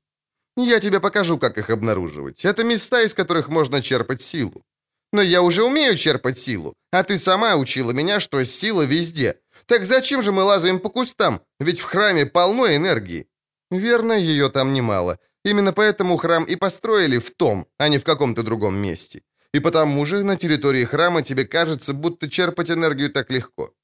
У меня уже ноги болят. Присядем на минутку, ладно? Ладно, утенок. Госпожа Енифер. Почему мы всегда черпаем силу из водных жил? Ведь магическая энергия везде. Есть в земле, правда? В воздухе, в огне. Правда. А земля? О, здесь вокруг полно земли, под ногами, и всюду есть воздух. А если нам захочется огня, то ведь достаточно разжечь костер и... Ты еще слишком слаба, чтобы вытягивать энергию из земли. Еще слишком мало знаешь, чтобы тебе удалось добыть что-либо из воздуха. А играть с огнем я тебе категорически запрещаю. Я уже говорила, ни в коем случае нельзя касаться энергии огня. Не кричи, я помню. Они молча сидели на поваленном сухом стволе, слушая ветер, шумящий в кронах деревьев, и дятла, заядло долбившего где-то неподалеку. Цири хотелось есть, и слюна густела у нее от голода, но она знала, что жалобы ничего не дадут. Раньше, месяц назад, Йеннифер реагировала на такое нытье сухой проповедью об искусстве обуздывать примитивные инстинкты, а позже просто отделывалась пренебрежительным молчанием. Протестовать было так же бессмысленно, как и обижаться на прозвище «утенок». Результаты были одинаковыми. Никакими. Чародейка выдернула из рукава последний репей. «Сейчас она о чем-то спросит», — подумала Цири. «Я слышу, как она думает. Снова спросит о чем-то, чего я не помню, либо помнить не хочу. И напрасно спросит. Я ей не отвечу. Все это в прошлом, а в прошлое нет возврата. Она сама когда-то так сказала. Расскажи о своих родителях, Цири. Я их не помню, госпожа Йеннифер. Так вспомни, пожалуйста. Папы я действительно не помню, сказала Цири тихо, подчиняясь приказу. Ну, почти совсем. Маму, маму, да. У нее были длинные волосы, вот такие. И она всегда была грустной, я помню. Нет, ничего не помню. Пожалуйста, припомни. Не помню. Посмотри на мою звезду. Кричали чайки, пикирующие в пробелы между рыбачьими лодками, где они хватали отходы и выбрасываемую из ящиков рыбью мелочь. Слабо полоскались на ветру паруса драккаров, над пристанью стелился пригнетаемый туманом дым. В порт входили триремы из Синтры, блестели желтые львы на голубых стягах. Дядя Крах, который стоял рядом и держал на ее плече огромную, как у медведя, лапу, вдруг опустился на одно колено. Выстроившиеся в ряд воины принялись ритмично бить мечами по щитам. По помосту шла королева Каланте, ее бабушка. Та, которую на островах Скеллиге официально именовали Ардрена, Верховная Королева. Но дядя Крахан Крайт, Ярл Скеллиге, продолжая стоять на одном колене и опустив голову, приветствовал львицу из Цинтры титулом менее официальным, однако считавшимся у островитян более почтительным. «Будь здорова, Модрон!» «Княжна!» — сказала Каланте холодно и властно, вообще не глядя на Ярла. «Иди сюда, иди ко мне, Цири!» Рука бабушки была сильная и твердая, как рука мужчины, перстни на ней ледяные.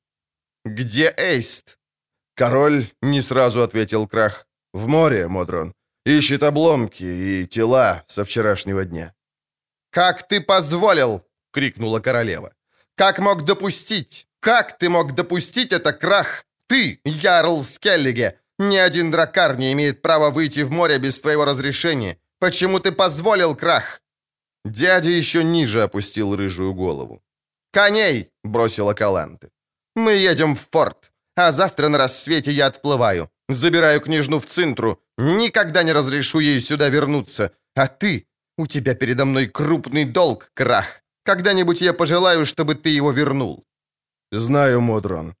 «Если я не сумею тебе напомнить, это сделает она». Каланте взглянула на Цири. «Ей вернешь свой долг, Ярл. Ты знаешь как». Крахан Крайт встал, выпрямился. Черты его загорелого лица ожесточились. Быстрым движением он выхватил из ничем не украшенных ножен прямой стальной меч, обнажил левое предплечье, покрытое толстыми белесыми шрамами. «Только без театральных жестов!» — фыркнула королева. «Экономь кровь. Я сказала когда-нибудь. Помни». «Айн Мегладеву, Звайрас Блойдграсс, Адренна, Леон Сайб Ксинтра». Крахан Крайт Ярл островов Скеллиге поднял руку, потряс мечом. Воины рявкнули, колотя оружием по щитам. «Клятву приняла. Проводи до форта, Ярл». Цири помнила возвращение короля Эйста, его окаменевшее бледное лицо и молчание королевы. Помнила мрачный страшный пир, на котором дикие бородатые морские волки из Скеллиге медленно упивались в мучительной тишине. Помнила шепоты. «Геас Муэра, она помнила реки темного пива, выливаемые на пол, рога, растрескиваемые о каменные стены залы под взрывы отчаянного, бессильного, бессмысленного гнева. Геас Муэре, Паветта. Паветта, принцесса Цинтры и ее муж, князь Дани. Родители Цири. Они пропали, погибли. Их убила Геас Муэре, проклятие моря. Их поглотил шторм, которого никто не предвидел. Шторм, которого не должно было быть. Цири отвернулась, чтобы Йеннифер не увидела слез, заполняющих ее глаза. «Зачем все это?» — подумала она. «Зачем эти вопросы, эти воспоминания? В прошлое нет возврата. У меня уже не осталось никого, ни мамы, ни папы, ни бабушки, той, которая была Ардрена, львицей из Синтры. Дядя Краханкрайт, вероятно, тоже погиб.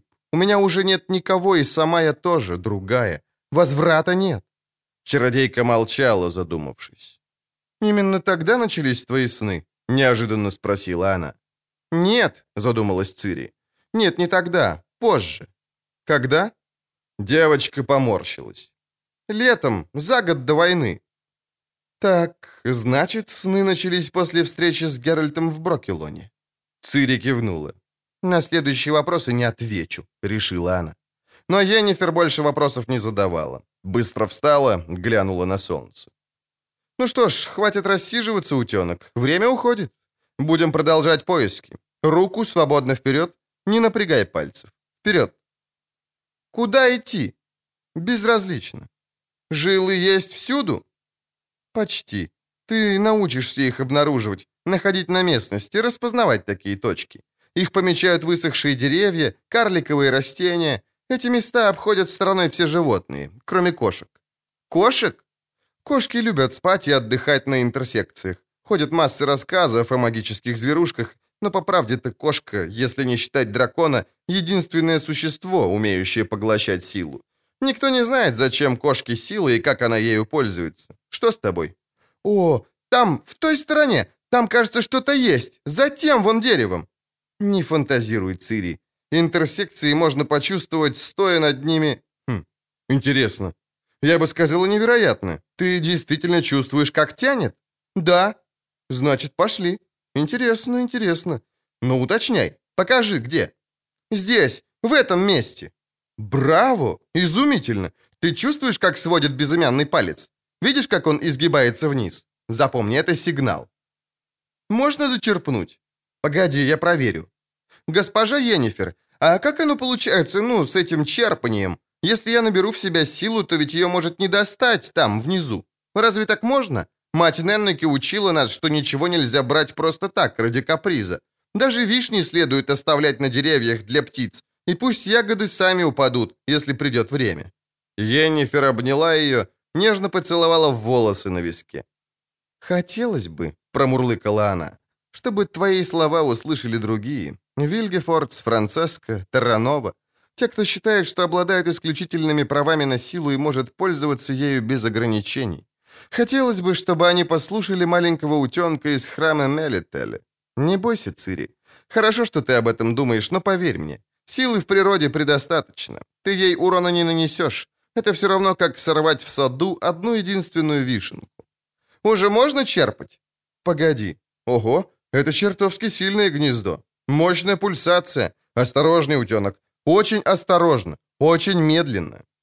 Я не боюсь. Папа, я ведьмачка. Ха, я чувствую ее. Чувствую. О, госпожа Енифер. Енифер! «А, дьявольщина! Я же предупреждала! Голову выше, выше, говорю! На, приложи к носу, иначе захлебнешься кровью!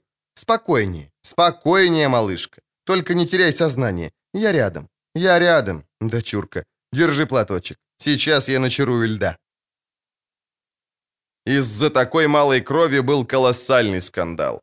Яннифер и Неннеки не разговаривали целую неделю. Целую неделю Цири бездельничала, читала книги и скучала, потому что чародейка объявила перерыв в учебе. Девочка не видела ее круглыми днями. На рассвете Янифер куда-то исчезала, возвращалась под вечер, глядела на нее странно и была странно неразговорчива. Через неделю Цири не выдержала. Вечером, когда чародейка вернулась, она молча подошла к ней, крепко прижалась. Енифер молчала. Очень долго. Ей не надо было говорить. Ее пальцы, сжатые на плечах девочки, говорили за нее. А еще через день после долгого многочасового разговора первосвященница и чародейка помирились. И тогда, к огромной радости Цири, все вернулось на свои места. «Гляди мне в глаза, Цири! Маленький огонек. Формула. Айневерсиос. Хорошо. Смотри на мою руку. Такой же жест и распыли огонек в воздухе. «Айне айн ание!» «Прекрасно. А теперь какой жест?» «Да, именно такой. Очень хорошо. Усиль жест и зачерпни. Больше, больше, не прерывай. О! Спину прямо, руки вдоль тела, кисти расслабь, никаких ненужных движений пальцами. Любое движение может во много раз усилить эффект. Ты хочешь, чтобы здесь разгорелся пожар? Усиливай, чего ты ждешь? О, не могу, не могу! Расслабься и перестань трястись. Черпай. Что ты делаешь? Ну, теперь лучше. Не ослабляй воли. Слишком быстро, слишком резко прерываешь и излишне разогреваешься. Медленнее, утенок, спокойнее. Я знаю, это неприятно. Привыкнешь. Больно в животе, вот тут. Ты женщина, это типичная реакция. Со временем закалишься. Но чтобы иммунизироваться, тебе надо будет тренироваться без противоболевой блокады. Это совершенно необходимо. Ничего не бойся, я слежу, экранирую тебя. Ничего с тобой случиться не может. Но боль ты должна перетерпеть. Дыши спокойнее, соберись. Жест? Прекрасно. И бери силу, черпай, втягивай. Хорошо, хорошо. Еще немного. О, ну видишь? Можешь, если захочешь. Теперь смотри на мою руку. Внимательно. Сделай точно такой же жест. Пальцы. Пальцы, Цири. Гляди на мою руку, а не на потолок. Теперь хорошо. Да, очень хорошо. Связывай. А теперь разверни, обрати жест и выдай силу в виде яркого света. Перестань выть. Возьми себя в руки, это спазм. Сейчас пройдет. Пальцы шире. Пригаси. Выдай это из себя. Медленнее, черт побери, не то лопнут кровеносные сосуды. Слишком бурно, утенок. Все еще слишком бурно. Знаю. Сила вырывается наружу, но ты должна научиться ею управлять. Нельзя допускать таких взрывов, как только что.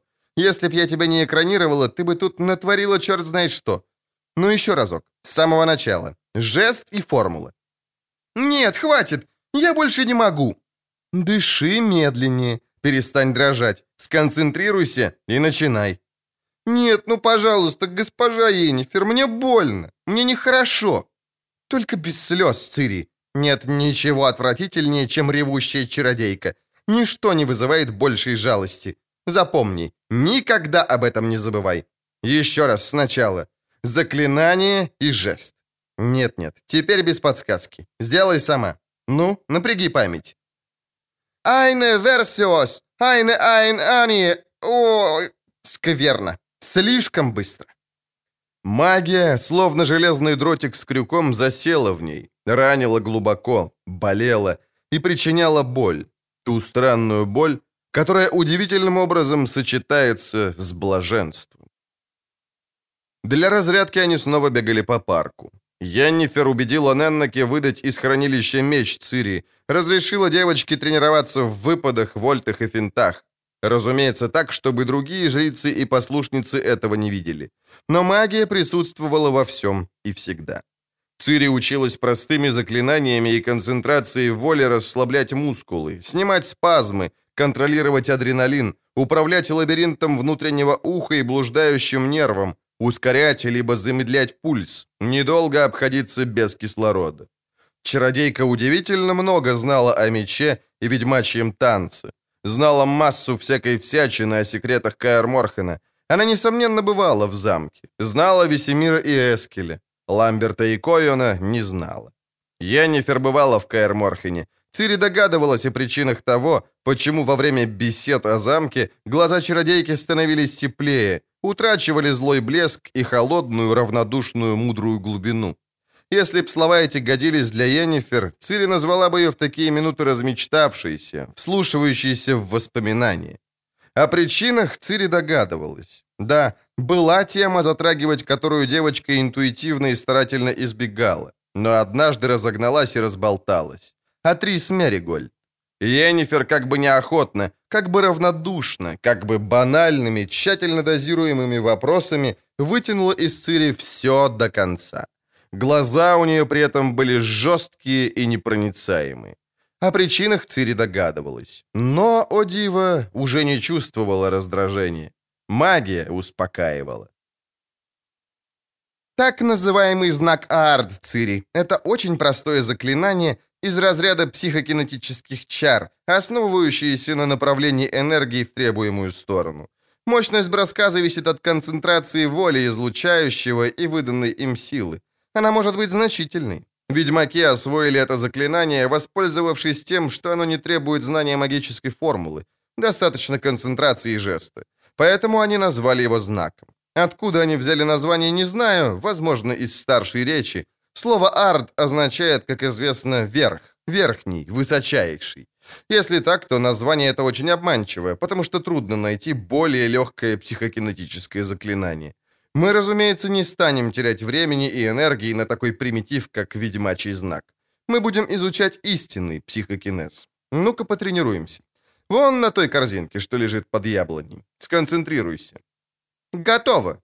Слишком быстро. Напоминаю, контролируй истечение силы. Выдать ты можешь лишь столько, сколько взяла. Если выдашь хотя бы на малую толику больше, это пойдет за счет твоего собственного организма. Такое усилие может лишить тебя сознания и даже убить. Если же ты выдашь все, что взяла, то потеряешь возможность повторить. Придется черпать еще раз, а ты уже знаешь, как это трудно и не безболезненно. О, знаю. Нельзя ослаблять концентрацию и позволять энергии вырываться из тебя самой. Моя учительница любила говорить, что выдавать силу следует так, как будто ты, прости, пукаешь в бальном зале. Нежно, экономно и под контролем. И так, чтобы посторонние не догадались, что это твоя работа. Понимаешь? Понимаю. Выпрямись и перестань хихикать. Напоминаю, заклинание – дело серьезное. Его бросают в грациозной, но и гордой в то же время позе. Жесты проделывают плавно, сдержанно, с достоинством. Не строят глупых мин, не морщатся, не высовывают языка. Ты оперируешь силами природы, так прояви к природе уважение. Хорошо, госпожа Йеннифер. Будь внимательнее. На этот раз я тебя не экранирую. Ты самостоятельная чародейка. Это твой дебют, утенок. Видела бутыль с вином на шкафчике? Если дебют пройдет хорошо, твоя учительница выпьет сегодня вечером. Одна? Ученикам пить вино разрешают только после сдачи экзаменов на подмастерье. Придется подождать. Ты понятливая, так что осталось всего годков 10, не больше. Ну, начинаем. Сложи пальцы. А левая рука? Ишь, размахалась. Отпусти свободно или упрись в бок. Пальцы. Хорошо. Ну, выдавай. Ах! Я не просила издавать звуки. Выдавай энергию. Молча. Ха! Ха! Подскочила! Корзинка подскочила! Ты видела? Едва-едва дрогнула. Цири, экономно не значит слабо. Психокинез используется определенной целью. Ведьмаки применяют знак арт, чтобы сбить противника с ног. Энергия, которую ты выдала, не собьет у противника даже шапки. Еще раз. Немного сильнее. Смелее. А, поплыла. Теперь было хорошо, правда, госпожа Йеннифер? Хм. Потом сбегаешь на кухню, стащишь немного сыра к нашему вину. Было почти хорошо. Почти. Еще сильнее, утенок, не бойся. Подними корзинку с земли и как следует ударь ей о стену вон того сарайчика, так, чтобы перья полетели. Не сутулься. Голову выше. Грациозно, но гордо. Смелее, смелее. О, черт. Ой-ой, прости, госпожа Янифер. Кажется, я выдала чуточку многовато. Совсем капельку. Не нервничай. Иди сюда. Ну, маленькая. А сарайчик? Это случается, не переживай. Дебют, в принципе, следует оценить положительно. А сарайчик? Это был не такой уж красивый сарайчик. Так, сараюшка какая-то. Не думаю, чтобы кому-то очень уж не доставало его в ландшафте. Но-но, милые дамы, спокойно, спокойно. Ни к чему такой шум и гам. Ничего же не случилось. Без нервов, Неннеке. Ничего не случилось, повторяю. Просто надо собрать доски. Пригодятся для печки. В теплые безветренные вечера воздух густел от аромата цветов и трав, дышал покоем и тишиной, прерываемой бренчанием пчел и жужжанием больших жуков. В такие часы Йеннифер выносила в сад ивовое кресло Неннеке, усаживалась, вытянув ноги далеко вперед. Она часами изучала книги, часами читала письма, которые получала через странных посланцев, в основном птиц. Иногда просто сидела, уставившись вдаль. Одной рукой задумчиво теребила свои черные блестящие локоны, другой гладила по голове Цири, которая сидела в траве, пристроившись к теплому упругому бедру чародейки. «Госпожа Йеннифер!»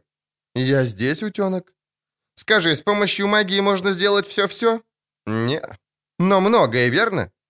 «Верно». Чародейка на минуту прикрыла глаза, коснулась пальцами век.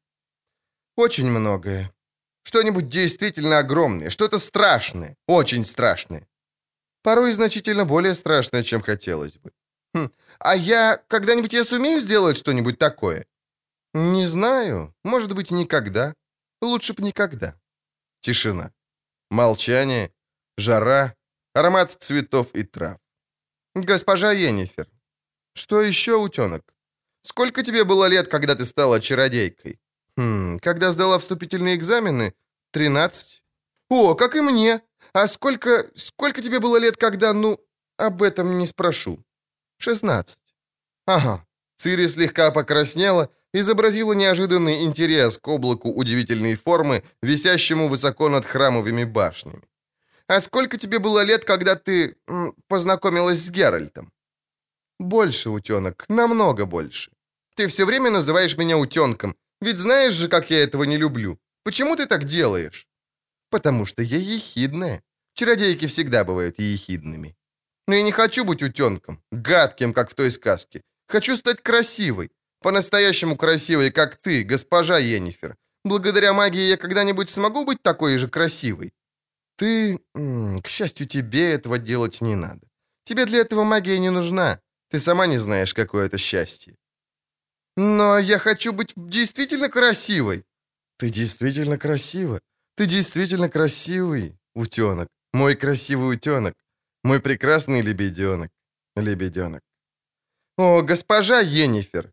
Цири, ты наделаешь мне синяков. Госпожа Енифер. Слушаю. На что ты так смотришь? На то вон дерево. Это липа. А что в ней такого интересного? Ничего, просто мне приятно ее видеть. Меня радует, что я... я могу ее видеть. Не понимаю.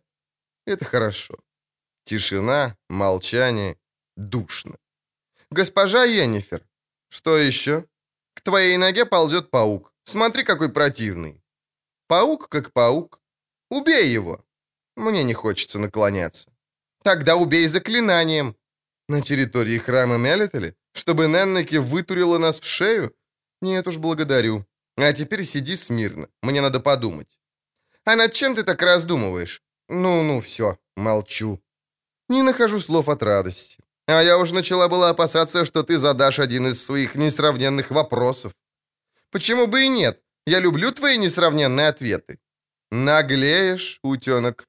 Я чародейка, а чародейки ехидные и наглые. Молчание. В воздухе неподвижность. Душно, как перед грозой, и тишина. На этот раз прерываемая только далеким карканьем воронья. Их все больше, задрала Цири голову. Летят и летят, как осенью. Отвратные птицы. Жрицы говорят, что это плохой знак. Знамя. Нет, знамение или как-то так. Что такое знамение, госпожа Енифер? Прочитаю в Тхудви Меморре. Там целая глава посвящена этому. Молчание. Госпожа Енифер. А, черт, ну что там еще?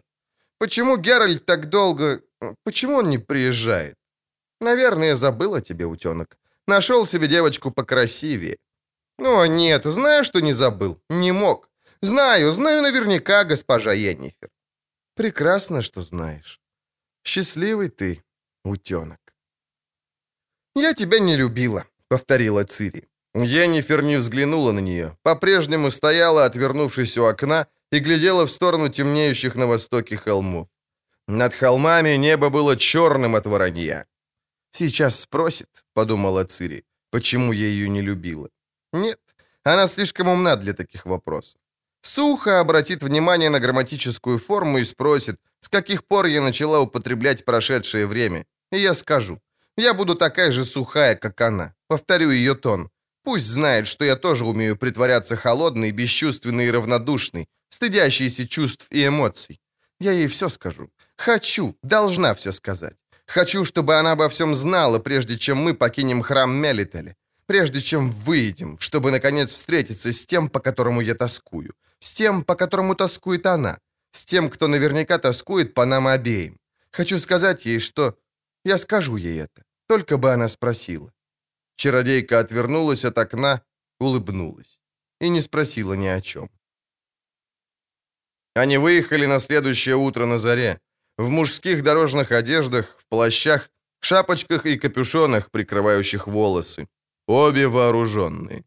Провожала их только Неннеки. Они с Йеннифер долго и тихо разговаривали. Потом обе, чародейка и первосвященница, крепко, по-мужски пожали друг другу руки. Цири, держа поводья своей серой в яблоках лошади, хотела попрощаться так же, но Неннеки не позволила. Обняла ее, прижала, поцеловала. В глазах у нее стояли слезы. У Цири тоже. «Ну», — наконец сказала первосвященница, вытирая глаза рукавом. «Отправляйтесь. Пусть Великая Мелитали хранит вас в пути, дорогие мои. Но у богини и без вас множество дел, так что сами тоже не плашайте. Смотри за ней, Йеннифер, береги ее, как зеницу ока». «Надеюсь», — едва заметно усмехнулась чародейка, «что смогу убереть гораздо лучше». По небу в сторону долины Пантара летели стаи ворон, громко каркая. Неннеки не смотрела на них. «Берегите себя», — повторила она. «Грядут тяжелые времена. Может оказаться, что Итленне ап Айвенен знала, что предрекает.